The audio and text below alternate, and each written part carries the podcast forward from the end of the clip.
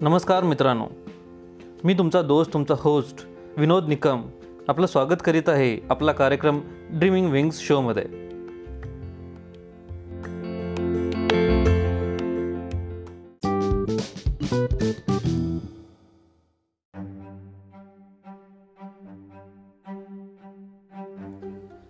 भाग दहावा. नवरा बायको कसं आनंदात आयुष्य घालवत होते? त्यांना त्रास नाही असं नव्हतं. मुलाला अजून चांगली नोकरी नव्हती. घरात अंतरुणाला खेळलेली आई होती. सुनीतासाठी मुलगा बघायचा होता. आधी ते पाटील होते पण आता सोनं नाणं काही नव्हतं. घर बांधण्यात बरंच कर्ज झालं होतं. तरी आयुष्याकडे बघण्याची दृष्टी निराळी होती. व्यंकटेश स्वतःच्या घराचा विचार करू लागले. आपल्या घरात सगळं काही आहे पण आपुलकी नाही. त्यामुळे बडा घर पोकळवासा असं वाटतं. दांभिक नाती केवळ उपचारात करायची कामं कुठेतरी एखादा कार्यक्रम असला तर सगळे जातात पण त्यात आपुलकी आतिथ्य नसतं. शांतांचं अनेक वेळा जावंसंच वाटत नाही पण लोक काय म्हणतील म्हणून जायचं काय ते जेवण काय ते बोलणं मला मुळीच आवडत नाही असं चाललेलं असायचं. एवढंच नाही गृहप्रवेशाला जाऊन तोंड देखल congratulations you have built a palace excellent काय सुंदर घर आहे. असं ती म्हणायची. पाटलांनी कर्ज काढलं असलं तरी त्याबद्दल बोलताना ते म्हणायचे माणसाने कर्जाला घाबरू नये. आमच्या पूर्वजांनी म्हटलंच आहे दस बीस को डर नाही सौ को संभालो हजारो को बाजार बताओ. असं बोलून फेडावं म्हणून कर्ज हवंच. व्यंकटेशांच्या घरात मात्र शांता नेहमी म्हणायची गौरीसाठी ओटीत नवी इस्टेट घेण्यासाठी बँकेचं लोन घेतले ते कर्ज फिटेपर्यंत माझ्या मनाला शांतता नाही. आई कर्ज कशाला काढलंस? गौरी म्हणायची. कारण घरात आलेला पैसा धोका पत्करून शेअर मार्केटमध्ये गुंतवलाय. बँकेमध्ये तुझ्या वडिलांनी काहीतरी कर्ज मिळतच आणि त्याच्या व्याजाचा दर कमी असतो म्हणून हा व्यवहार केला. असं शांता म्हणायची. पौर्णिमेच्या चांदण्या रात्री गच्चीवर चांदण्यातल्या जेवणाची जोरात तयारी चालू होती पण व्यंकटेशांच्या मनात शांतता नव्हती. आपल्यात आणि शंकर जोशीत एवढे साम्य कसं? आनंद पाटील म्हणतात जगात सात माणसं आपल्यासारखी असतात.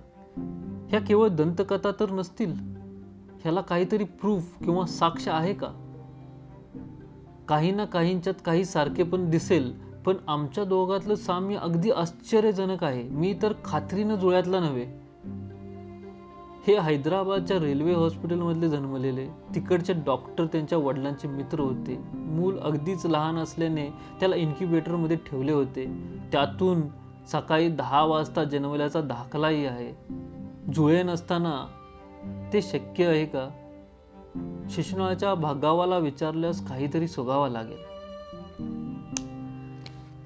सरला बापटने शास्त्रीय संगीताला सुरुवात केली. सगळे संगीतात मग्न झाले. आमच्या गावात खडा टाकला तो एकतर साहित्याच्या कराला लागेल किंवा एखाद्या संगीतकाराच्या घराला लागेल. सगळे श्रेष्ठ गायक आमच्या गावच्या सभोवती राहतात. भीमसेन जोशी गंगूबाई हनगल बसवराज राजगुरू तबलजी शेषगरी असे. असं पाटलांनी सांगितलेलं काही खोटं नव्हतं. याची त्यांना प्रचिती आली. व्यंकटेशांना हिंदुस्थानी गाण्यांची आवड कमी होती. संगीताचं ज्ञानही होतं. शांता लग्न होईपर्यंत होकल शिकत होती पण ते कर्नाटक संगीत. आता चेष्टेने म्हणायची लग्नासाठी गाणं येणं हे महत्वाची क्वालिटी होती आता त्याची काय गरज? गौरी म्हणायची बाबा खरं सांगू मला रॉक संगीत आवडतं. माझ्या लग्नासाठी म्हणून मला कर्नाटक संगीताकडे ढकलू नका. मी शिकणार नाही. सगळे गाण्यात रंगून गेले होते पण व्यंकटेशांचे विचार मात्र नळ्याच दिशेने धावत होते. तेवढ्यात सरळाने शिशुनाल शरीफची गाणी म्हणायलाच प्रारंभ केला. जीवनाची नदी आम्ही नसताना ओलांडणार कशी? हेच शिशुनाळांनी बोलीभाषेत समजावून सांगितलं होतं. संत शिशुनाळांच्या गावी जाण्यासाठी हे एक कारण होतंच. त्या दिवशी व्यंकटेश पाटलांना न विचारता स्वतः ड्रायव्हर शिशुनाळाच्या निघाने त्या दिवशी व्यंकटेश पाटलांना न विचारता स्वतः ड्राईव्ह करत शिशुनाळा निघाले. जाण्याचा रस्ता शंकर जोशी यांनी सांगितला होता. शिग्गावीला या. तिकडून डावीकडे वळलात की गंजीगट्टी. मग कुलगुरू आणि त्यानंतर शिशुनाळ. त्या गावात कानडी शाळा आहे. तिथून चाल पावलावर घर आहे. वर्किंग डेला मी खात्रीनं तिथंच असतो. फक्त सुट्टीला इथं येतो. व्यंकटेश मुद्दाम वर्किंग डेला गेले. पूर्वी ते शिग्गावीला मुंजीसाठी गेले होते.